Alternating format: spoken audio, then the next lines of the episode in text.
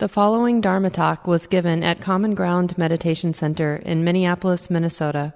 The speaker is Mark Nunberg, guiding teacher at Common Ground. So, tonight's week five, and um, I thought it'd be good for us to discuss in a large group context. I'll share some thoughts, but of course, if people have questions or your own comments, feel free to raise your hand and include that in the mix tonight to talk about the very real benefits. Like, why does the Buddha make this a big deal? I don't know if all of you, uh, hopefully some of you have read chapter 3, and in that chapter, there's a discourse that Venerable Analayo is quoting from. It's a pretty well known passage where the Buddha says uh, that as good as it is to be generous to somebody, like to give somebody food that needs food, and even more than that, to give food to somebody with some deep insight, or a hundred people, hundred nuns with deep insight, or even the Buddha himself the Buddha and all the nuns and all the monks. So just like creating the epitome of a generous act. As good as that is, as good as it is to take refuge in the Buddha Dhamma Sangha, as good as it is to lead an ethical life, to be really deeply committed to non harming and to eh, cultivate that in a really deep way, just to have the heart, the mind established in loving kindness for as long as it takes to milk a cow is much better than all of that. Right? In the same way that the light of a full moon outshines all the other stars, metta, the mind established in loving kindness for the duration, whatever that would be. Some of you maybe have grown up in farms. How long does it take to milk a cow? Maybe what, like three or four, Doug, you know. Five minutes. About five minutes? yeah, so that seems doable. then we can dispense with ethical conduct and well if you've read the chapters you know you can't because you can't actually sustain loving kindness and be involved in you know generally speaking negative activity they, it doesn't work that way right it will interrupt. So to do that means we've really already cleaned up our act in so many ways. And of course, there's even something better than that, but it's number two, right? The best thing is to sort of realize the mind free of the defilements, you know, the mind not uh, contained by any self centered activity. So, full awakening. But short of full awakening, sustaining love for the duration you, it takes to milk a cow, the Buddha has as number two. So, and I mean, both we should be inspired by that, but also, I think, uh, appropriately in awe of how that's a high bar to have a mind, have that purity of friendliness compassion, to really hold that. So we'll notice, like I'm assuming in the guided meditation, even if you were feeling some lightness, some expansive feeling, some warm qualities, the rock hard, twisted steel of our heart starts to get a little softer, and just a general glow of yeah, maybe it's okay to love, to care, to wish well. But probably there's a little dance, right, where there's a little opening, and then, oh, well, maybe, you know, what about this pain in my hip? You know, or what about the bleakness of, you know, whatever story that might be bouncing around about how bad it is? Right? There, there are always going to be thoughts, feelings, sensations, objects of experience that are going to arise that will be challenges, apparently, appear to be a challenge to the undefended, opening quality of love. the inclusive quality of love. You know how that is, like, you know, the, the sort of classic example is you're just having a great time with the, your best buddies, you know, and then somebody shows up who doesn't belong in that group, but clearly wants to be part of the group, right? And it's like, it could have been such a nice, expanded state where everyone feels safe and everybody cares and everybody's being friendly. And then all of a sudden, oh, you ruined it. You know, we got to let this person in. You know, oh, it's ruined. Or we're in that expanded state and then we remember something, like some other aspect of our life that we had conveniently forgotten about. And then it comes back, it just sort of rushes back in. Look at me. What about me? What about this thing?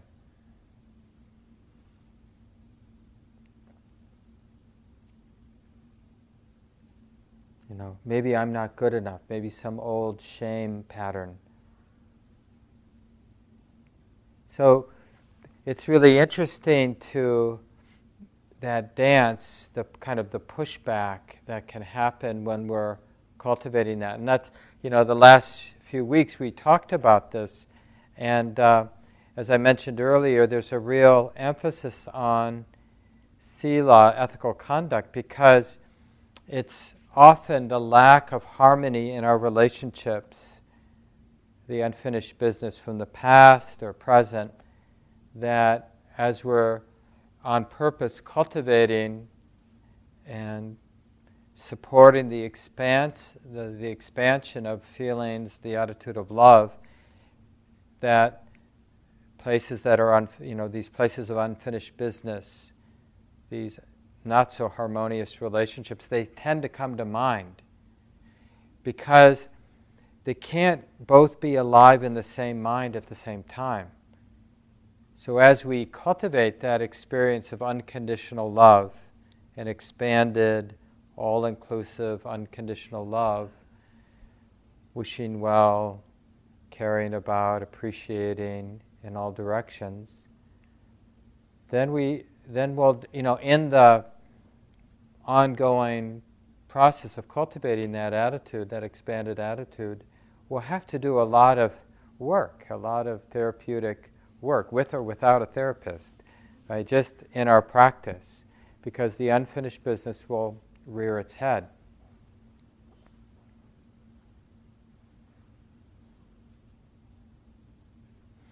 So I thought it would be good to outline tonight some of the areas, you know, the benefits, both as a partly as an inspiration for us, but also, um, yeah, just so we can start to recognize the effect the practice is having. Really start being attuned to it. Like everything, if we're not inspired, we won't put in the effort that's needed for change. I mean, more than anything, the definition of a human being is inertia, right? We have the inertia of habit energy, and we need to respect the power. Like the mind will want to do things in the way that it's done things in the past, and it's just deeply entrenched. These neural patterns, you know, they have their grooves on you know all levels the way we think about things the way we feel about things these patterns have been cut in you know or wired in. And so that's hard to go beyond. And this is true on all you know changing any habits but especially these deeper sort of emotional psychological patterns. So we want to be able to feel the fruit of the practice, recognize it, so it can, yeah, so it can release some energy or be inspired. So this is the traditional um, text where the Buddha names the benefits of loving kindness practice. Practitioners, when the liberation of mind through loving kindness is practiced, right? Because remember, this is a temporary liberation. When we're in an expanded state.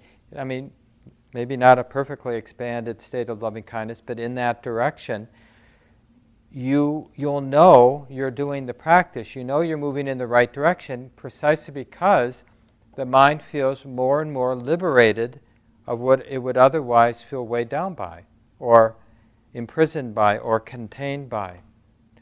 It's exactly that feeling of going beyond boundaries, beyond our normal attitude, or restrictions of our normal attitudes, like how fear tends to define how we feel and how we are in the moment, and going beyond that, those limitations. It's liberation from those limitations that is the whole practice. So, practitioners, when the liberation of mind through loving kindness is practiced, and we should even say that to ourselves oh, yeah, I'm going to sit down, I'm going to practice the liberation of the mind through loving kindness, through the means of loving kindness, through the means of compassion. I'm going to liberate, temporarily at least, liberate the mind from what I'm not even that aware is constraining the mind, limiting the mind right now. I'm so distracted by distractions, I don't even realize how contained, limited, narrow this existence is. And maybe you even got a taste of that in the guided meditation. I'm, you know, like, it's always a good sign when there's a moment where the mind is sort of surprised by how much love there is. Oh, this heart, this mind is capable of this much generosity of the heart, this much love, kindness, joy, compassion, this much beauty. Wow. And, and part of that is like, how, how could I have been missing this? Or why don't I do this more often? Because it's also, it feels good. when the liberation of the mind through loving kindness is practiced, developed, resorted to, used as one's vehicle, made one's foundation, steadied, consolidated, and perfected, 11 benefits can be expected. Which 11? One sleeps happily. I'm sure most of you have heard this before. One sleeps happily. One wakes happily. One has no bad dreams. One is loved by others. Right? It's easy to love somebody who's loving. It's, it just is. In the same way that we tend to be irritated by people who aren't loving, you know, or afraid of them, or don't want to be around them for whatever reason we concoct. One is loved by non humans. One is guarded by the angels, the celestial beings. Fire, poison, and sword or sword won't touch one. One's mind becomes concentrated quickly. One's complexion becomes clear. One dies with a mind free from confusion. If no higher attainment is reached, one is reborn in the Brahma realms. So, Brahma realms are just uh, a really exalted realm of existence, like uh, beyond even the normal angels. So you don't need to believe any of that, but I think it's good to just have an open mind about this. You know, like in the Buddhist cosmology, people who are really good at resting, abiding in these states of love, unconditioned love, but aren't fully awake, then they get reborn in these pure states. You don't even have like an energy body like an angel would. You know, these are just uh, cosmological ideas, and maybe they represent some reality. Who knows? You don't even have a body. You're just like in this realm of pure love. You're basically like when you get into a really expanded state of love, you're not that aware of your body. And certainly in the deeper states, you're not aware of your body at all. The only thing the mind is knowing, that's why it's a concentration object, it knows only the attitude, the quality of love. Right? And so that attitude has no weight, no shape. And it's because the mind is only paying attention to that. So it's not paying attention to anything else, like its idea of the body or the actual experience of sensation. It's not paying attention. So those realms would be just like that disembodied love. And they evidently they last. Those existences last for a long time, inconceivable length of time, like more than the expansion and contraction of the universe, you know, according to Buddhist cosmology. Because, and you'll see this too, just in your own practice, it's a really stable place, right? In the same way, when we're a grump and irritated, and, and it's like with that attitude, we see what is worthy of being grumpy about, worthy of being irritated about. And so it feeds back into the grumpiness. So, like in most patterns, there's a feedback mechanism that sort of keeps that attitude in place.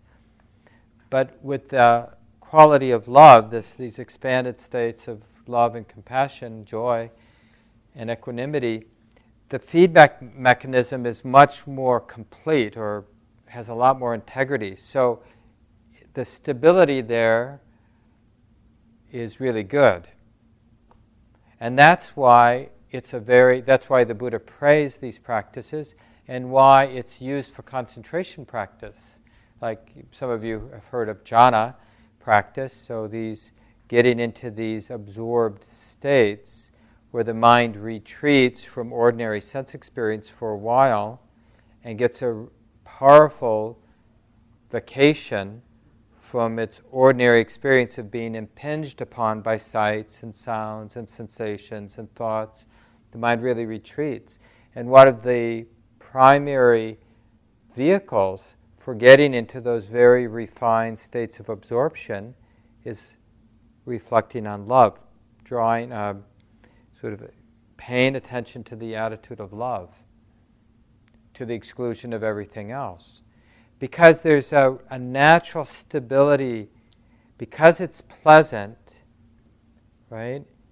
The mind really organizes itself, the attention rather, organizes itself around the pleasantness of that expanded state. And so keep that in mind, like when you do your sits, you know, as we continue, and you maybe hopefully will continue even after this course, every week to be doing some of this loving kindness practice, maybe one day a week, or do a little at the beginning of every sit, or whatever makes sense. But for now, I would continue to make it the main way you practice. Use your formal sitting time. But to really uh, tune into the pleasantness. I mean, that's really what you're looking for. Whether you start, like I've been guiding us with the body, the mind's relationship to the body, and finding a loving, a way the mind can relate to the body in a loving way, a kind way, a compassionate way, an appreciative way, and then build from that. Or you start with a particular person, or your dog, or your cat, right? You bring some relationship to mind, which is just really, you're just bringing memory to mind, that's all you're doing, or some visual image. And then that reminds you that you care about that person or you appreciate that person. And then you can start paying attention to the attitude because the image or your relationship to your own bodily experience is sort of your gateway to recalling and tuning into the attitude of love. And then can you hold that in mind? And the way you hold it in mind is you notice it feels good. It's a very pure kind of pleasantness. Like eating ice cream is one kind of pleasantness. You know, lying down at the end of a busy day is another kind of pleasantness. But feeling the attitude of love is a much more refined pleasantness, right? Because it's the pleasantness of non aversion. It's what the mind feels like when there's no aversion and fear. Right? So that's a more refined pleasantness than having a sweet, smooth, cold taste in your mouth or you know, a nice hug from a friend or lying down or you know, whatever we n- might normally gravitate toward for a pleasant experience. It sort of stands out, but it's refined. It's, it's like if we have just gross, gross taste buds and someone gives us a really refined food, you know, it's wasted on us. Or someone gives me, you know, I don't drink alcohol or wine. Um, and so if someone asks me to taste a really expensive wine, I'm probably, it's not going to be meaningful to me, even if it costs $200 a bottle or something like that. So it's, a, it's similarly with these attitudes because we're looking for pleasantness in a more gross way. Initially, we haven't cultivated a taste for the lightness, the pleasantness of that expansion, the, the absence of ill will. Like how nice the absence of ill will is to experience. But we can cultivate a sensitivity to that. That's sort of what we're doing. And it's that, like developing a taste for that refined pleasantness of a mind without ill will. Temporarily, you know, temporarily no ill will in the mind. Well, what is that like? What does that heart or mind feel like? That feels really good. Yeah, John.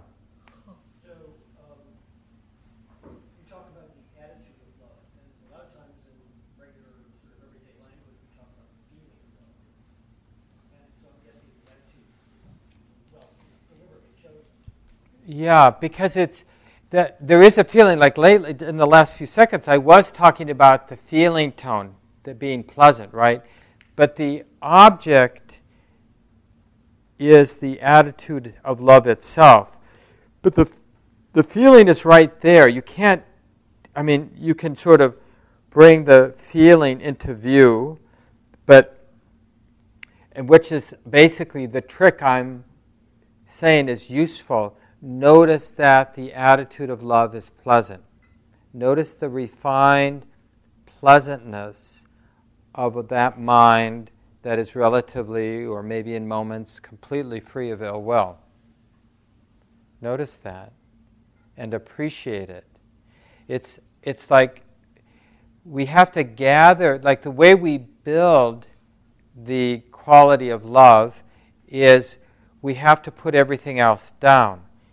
And the way we put everything else down is we have to get interested in it, like hold it in mind and keep getting more and more interested in it so more and more gets dropped until there's only love remaining.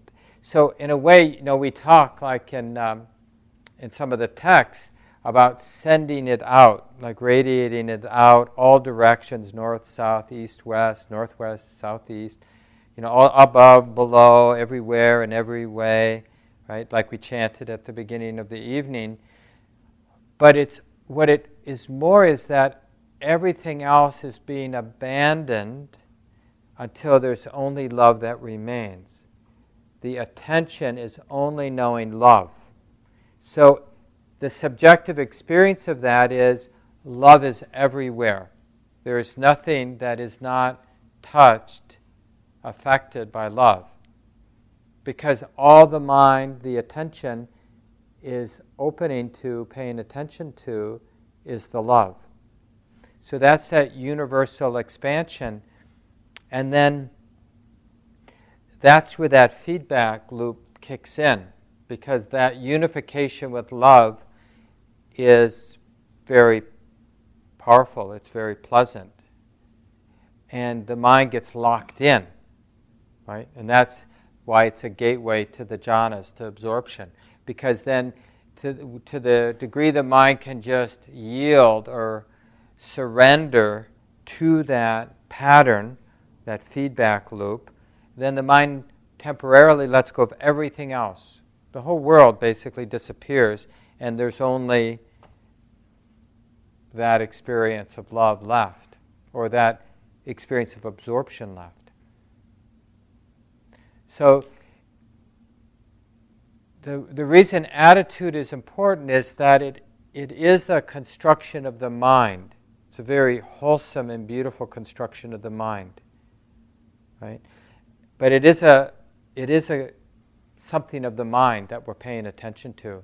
And even the feeling, even though we might viscerally feel the pleasantness, that it's pleasant, that it's known to be pleasant, is also of the mind.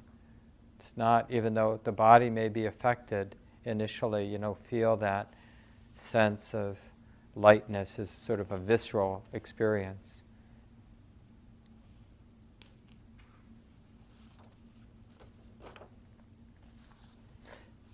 And uh, I mentioned uh, earlier how, you know, to do this practice, any of our unfinished business will come up. And some people uh, from Yale and uh, Michigan State, some researchers did some experience where they divided people up into groups. Uh, one group, one third, you know, of the they divided groups up randomly got a six week loving kindness training where they did practice. The other did six weeks of loving kindness discussions. I always love that because talking about it doesn't help. That's, this, this is what this research. And then they had a, a group that didn't do anything. Um, and they all took the implicit association test before and after the six weeks which I'm assuming is that same thing that many of us have done online that I think was originally developed at Harvard um, or something similar to that. And they did it around um, these implicit bias tests were around uh, African American and around uh, homeless people. And if you haven't done this, I highly recommend. I think it's something like implicit bias at Harvard EDU or something like that. But if you just Google implicit bias, bias test and maybe put Harvard in, you'll get the website. And you can do this, and it's just a 10, maybe a little bit more minutes, and you're just seeing uh, photographs, and you have to sort of assign a value, positive or negative value, based on, I forget exactly how it works, but it's a very clever, cleverly designed thing that just reveals to us and the researchers these implicit biases that we all have just growing up in culture around the color of people's skin, around many other sort of categories of identity that we just have biases, built in biases around. Everybody does, even people from these groups, also being raised and part of the culture, end up with these biases. And we don't, it's not about hating ourselves, it's about knowing that, seeing them, so we can keep them in view, like instead of them operating in an unconscious way. But the point of this is that they found the one group that actually practiced loving kindness that their tests improved. They had less bias afterward than they did before. And I'm guessing that the uh, the more the heart touches the experience of unconditional love, right, it means the mind isn't operating in that more primal, fear based way where bias, right? See, biases are really in the service of fear. Like, what should I be afraid of? I'm afraid of people who look different than me, or I'm afraid of people I think don't have money because they might want my money, you know or whatever it might be. So, the whole experience, the subjective experience of touching unconditional love in a more regular way, is I'm not afraid. Because I have this other alternative. I can care, I can love, I can appreciate. So it's a liberation from fear. So the, the programming, of course, the cultural programming hasn't changed. They didn't like have a different childhood than they had, didn't watch different TV shows. Those imprints are still in that mind stream, right? But because they're not in the frame of being a fear based person, then the biases, they don't have the ground to operate because the mind is more, to some degree, more in the place of fearlessness. So I thought that was sort of interesting. I have the, for those who can read academic speak, I have the study, it's the Journal of Experimental Psychology. And uh, when did they do this? Not that long ago. Looks like 2013.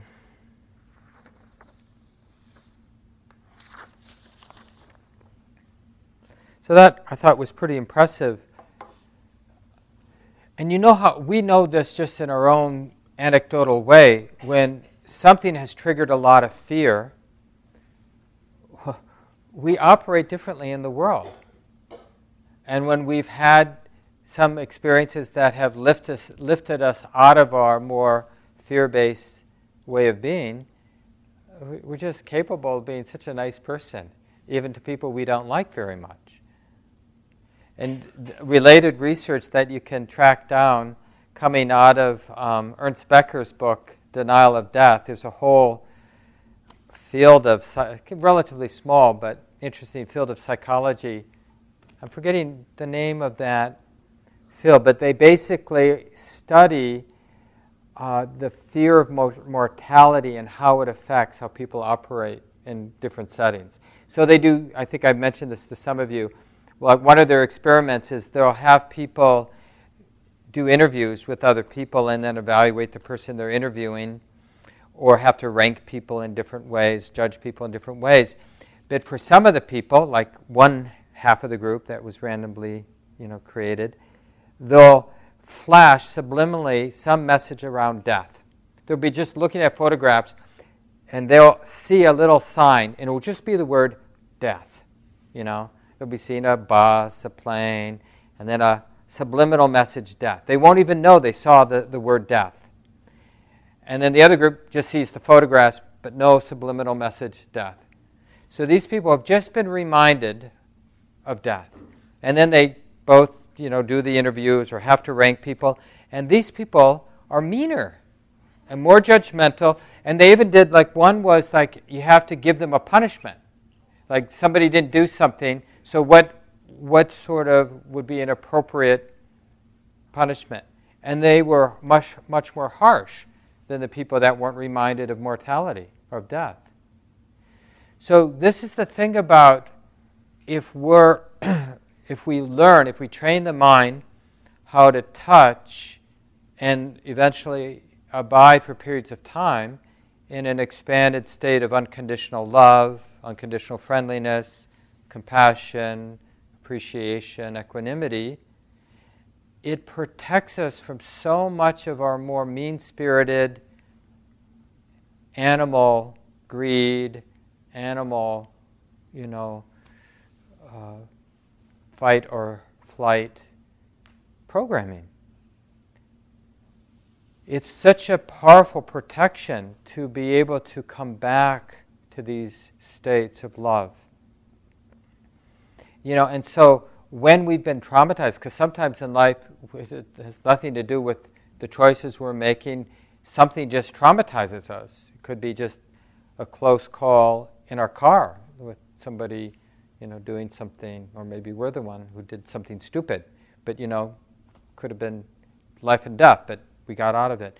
But we feel traumatized, right? Well, to take some time and just to have the confidence that we can change the space of the mind. And the Buddha talks about this in that simile of the salt crystal.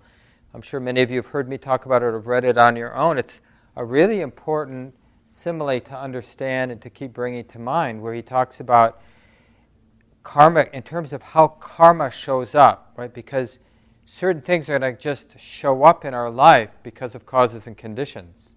Maybe we set it in motion, or maybe it had nothing to do with us, but something set it in motion, and something's going to happen to us because of causes and conditions.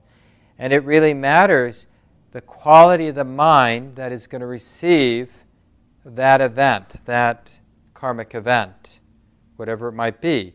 Your partner leaves you, you lose your job, some idiot drives into you and you lose your legs, or you know, something like that. So, whatever it is, things happen.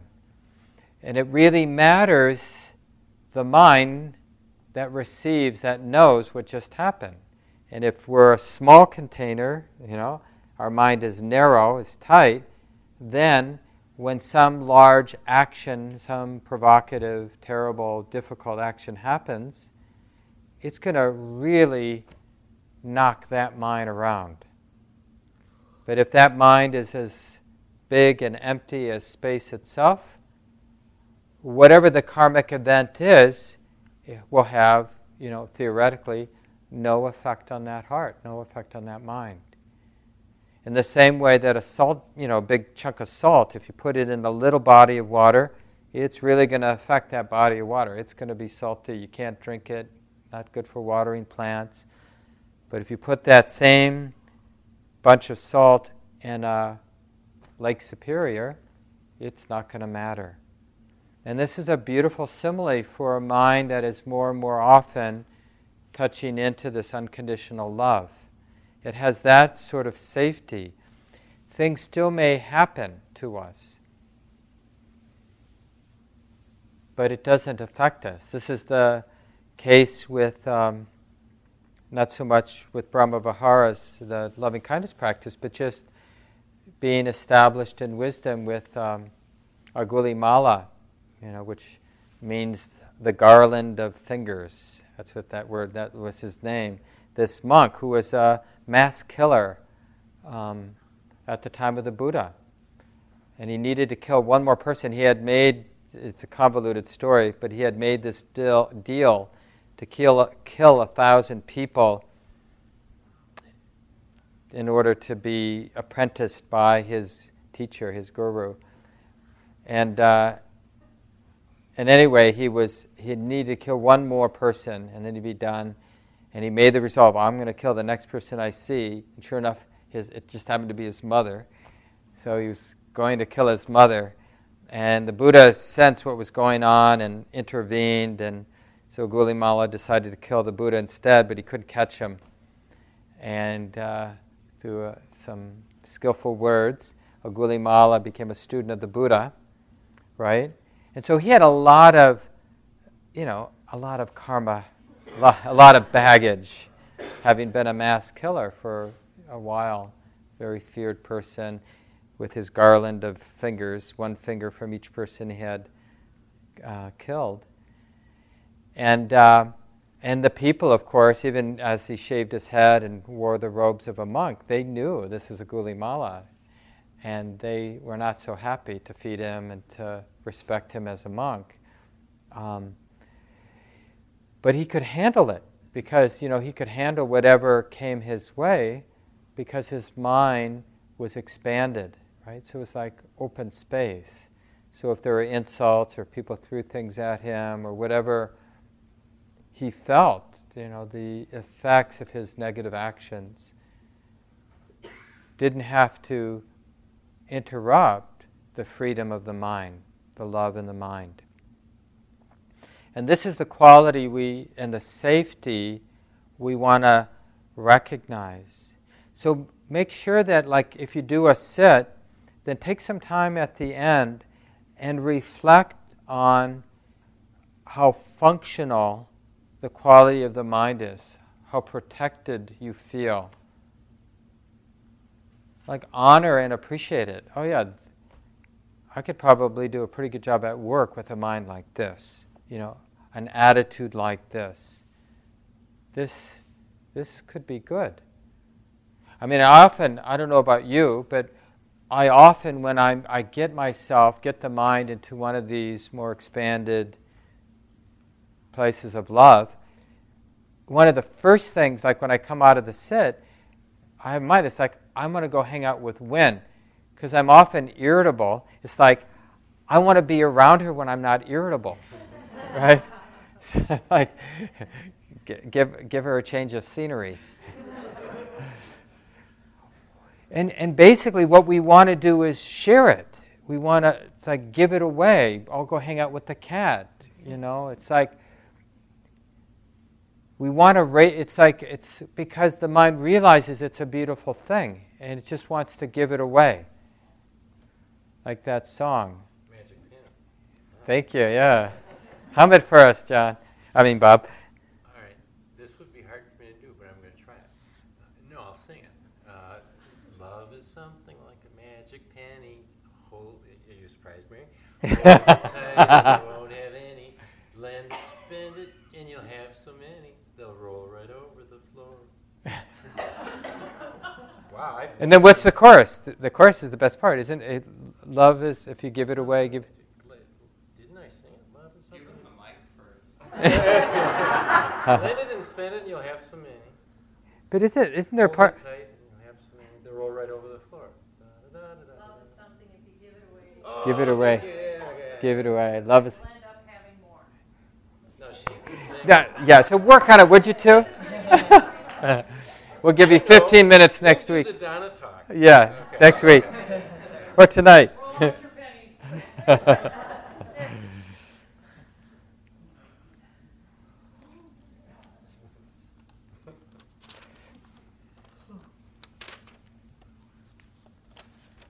This is a little passage from Sharon's book on loving kindness. She says, she writes, We start by using mindfulness and loving kindness to look directly at the pain we have caused others and the pain we are experiencing ourselves. We look at our shame, our guilt, our fear, and our sadness with understanding and compassion. We see the difference between saying, I am very wrong, and that is all I am, and saying, I did something very wrong, and I feel remorse about it. When we can experience the flow of our feelings with clarity, equanimity, and loving presence, not judgment and narrowness, our minds become a mirror reflecting all that is arising. In the course of that process, the mirror like mind also reflects back its true nature, natural radiance, purity, and luminosity. As the Buddha said, the mind is shining, shiny, shining, sorry. We can discover the capacity of the mind to be aware, to love, to begin again. Even though we might have acted unskillfully before, we discover we discover the clarity uh, we discover the clarity and peace that are the essence of who we truly are, rather than the greed or anger or fear that motivated us to harm someone. It is not as if we have to do something to deserve this essence. It is simply natural to our being. We may have lived separate from it all our lives, but it has not gone away or dimmed. We may have dishonored it or violated its promise of wholeness, but it remains unchanged and is waiting for us to claim it. And this is the why we feel so safe. It's not that the world has all of a sudden become perfect. Our meanness, the limitations of our personality haven't gone away, or like I said earlier, the the conditioned nature of our personality hasn't somehow been deconditioned. It's still conditioned. But now there's this other possibility, which is to hold it with wisdom and love instead of to be pushed around by it, to be identified with it.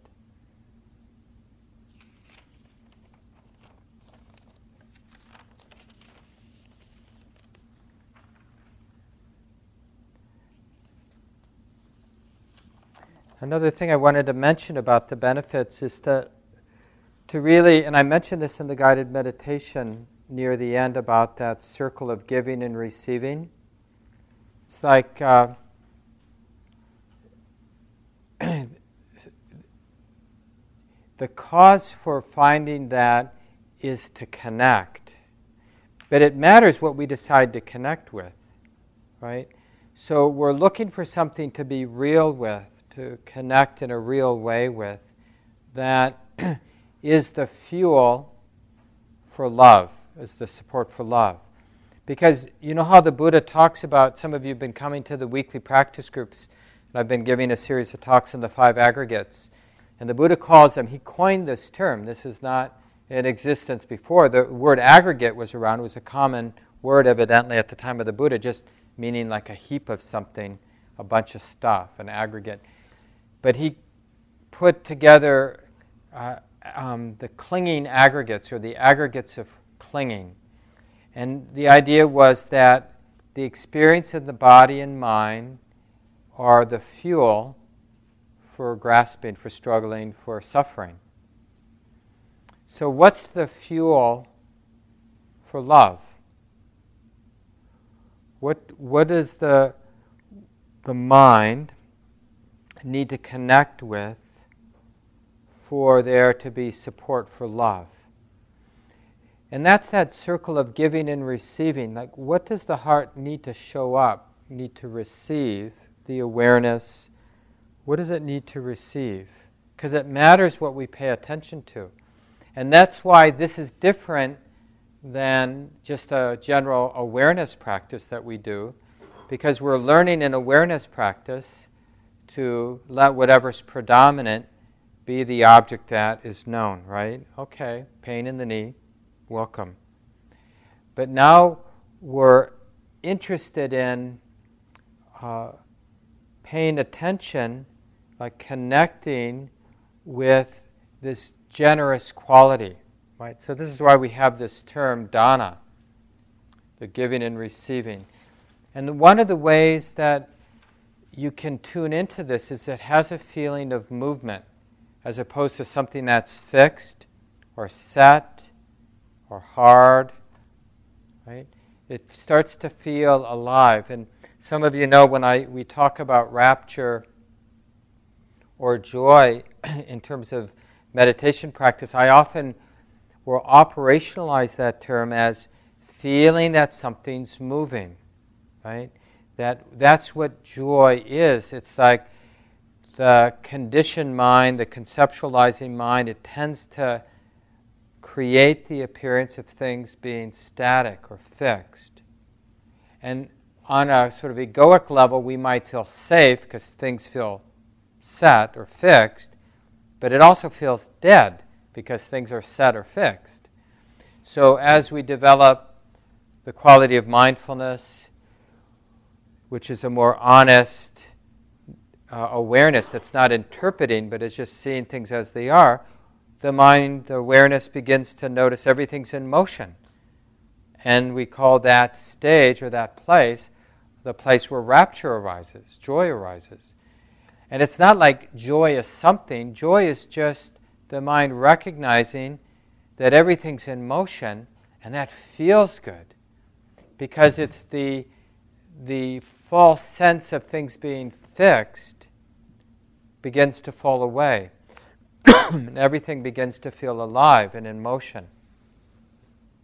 And so that's another, like I mentioned, the pleasantness, but another, another quality that you can use to um, tune in and hold, keep in mind the quality of love, metta, is this not it not being fixed, not being static. It feels like a living, moving dynamic in the heart.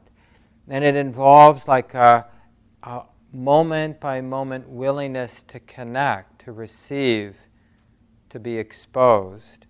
Right? That's the cause. Like when I open, then the heart can meet, can relate with this attitude of love. But if I'm not willing to connect, then there's not going to be love, right? So it's like that willingness to show up, whether you're bringing an individual to mind or whether you're relating to the body initially, or even you're further along in your set and you have got a lot of pleasantness in the lightness, your willingness to be real with the pleasantness, to be intimate with that. So, whatever, wherever you are in the sit, you're just beginning and you're just in an ordinary state of mind, frame of mind, you know, and the body hurts, and you're kind of not that into it, right? So, there's no love without connecting with that. Because love, all of the different flavors of love, have a cause. And the cause is connecting, including, being real, not being distant, not being afraid, right? Being willing to be vulnerable, being willing to be open, not in a theoretical, not open to what I want to be open to, but open to what's here. So one of the things we can ask, like when we're getting started in a sit and we're decided that we're going to do uh, loving kindness practice, is to ask, like, well, what can I, what is my heart, my mind willing to be real with, willing to be, to connect, to open to? What's here that I can appreciate? What's here that I can care about? What's here that I can be intimate with? You know, and it might be your body. It might be the idea of your cat sitting at home. Right? Because even an idea is something that the mind can connect with. So it doesn't have to be sensation. That's why we can use a person or we can use all beings. We can use our friends at common ground. We can use our enemy.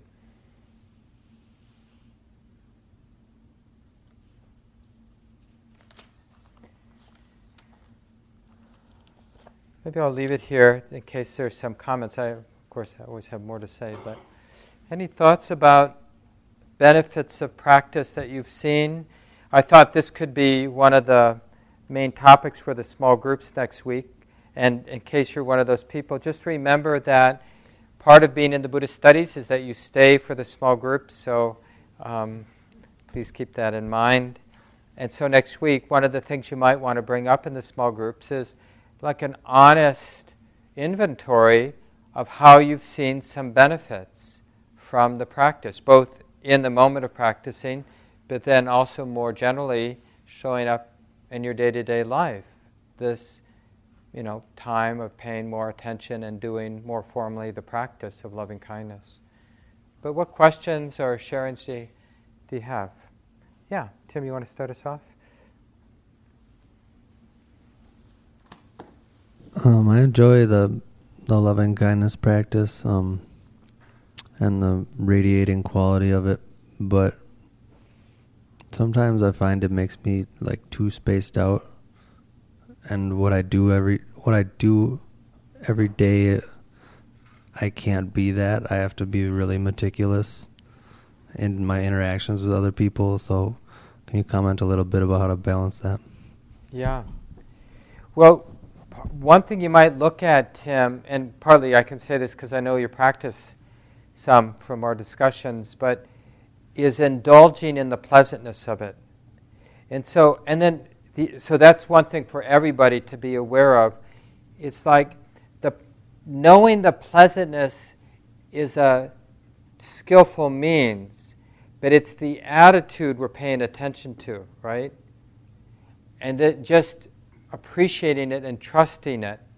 And then the other thing is take a little time at the end and take that same feeling you had in a more refined and expanded place, but now bring to mind, imagine going to work or uh, you know doing your studies, and and but from within this attitude, this very beautiful, uh, refined quality of love and the kind of care that you could do the study and uh, the kind of integrity that you could bring because you want to be a really effective healer, because you care, because you appreciate all the people who wrote these books, who are your teachers, and you know, and all these, um, yeah, all the different circles to appreciate, to care, to want to be generous, because it's really useful to do that formal integration.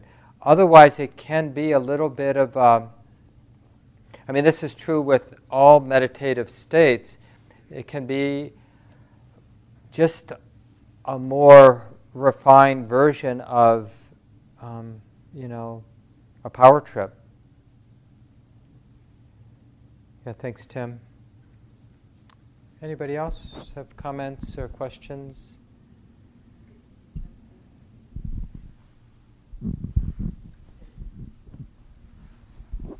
Um, one thing I'm noticing is that um, there's a really big relationship in me, anyway, in my experience, between expanded states of love and between uh, going through pain.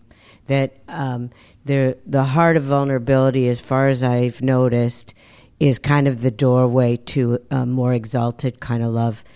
Um, and um, being afraid of what's in us or what we see out in the world uh, is pretty limiting. Um, I think that as far as I've experienced it. Mm, thanks, Ann. Yeah, Bob. I have been. Um, Here, wait for the mic because we're recording. Sure. Hmm. Um, I have been um, thinking a lot about the prodigal son story in the Bible during this session, in and the that story is about the so prodigal son runs away and spend two brothers prodigal son runs away spends all of his inheritance comes back dad forgives him. Um, older brother um, is sort of angry with him. Um, and and it, older brother sticks around and works hard and and I've always been kind of the good boy model. Um, and the prodigal son story has always bothered me because it doesn't seem fair. Um, and and the the meaning in that is just extraordinary to me. And the you know the inability to in the older brother to forgive and feel compassion is um, there are many many many layers in that for me. And then just very quick story. There's a there's a there's um, st john's university this school that i went to uh, up in college minnesota um, created a Bible, uh, an illuminated Bible, about I don't know ten years ago. It's really quite beautiful. Yeah, in the the picture um, for the prodigal son story, when it was being designed, um, the artist um, sent a mock-up draft to the religious group. And in the mock-up draft, this happened shortly after 9/11, had a faint image of the twin towers in the background. Um, and the, the group said, take that out. This Bible will be around for another thousand years. We're not quite sure what you're up to there, but, but why don't you take that out? Guy comes back to this group and says, Well, I might not be as religious as you guys, but isn't this story about forgiveness? And, and if we don't find our way to some level of forgiveness, around what happened here, won't we go through more and more pain? So the picture now has a very faint image of the Twin Towers in it. Mm. Yeah. And that's that's a real thing. Like, are we here to love unconditionally, or are we here to get a good deal? Because it seems like we're here to get a good deal. Most of the time, that's what we're operating.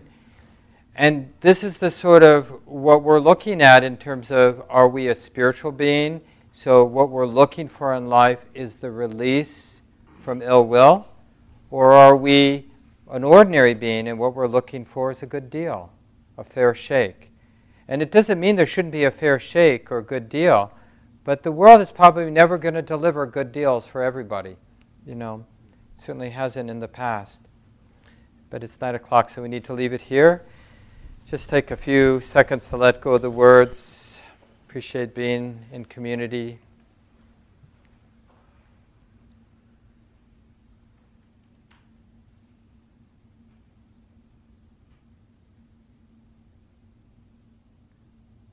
Thanks, everyone. Nice to be together tonight. This talk, like all programs at Common Ground, is offered freely in the spirit of generosity. To learn more about Common Ground and its programs, or if you would like to donate, please visit our website www.commongroundmeditation.org. Thank you for listening. To learn how you can support the teachers and Dharma Seed, please visit dharmaseed.org slash donate.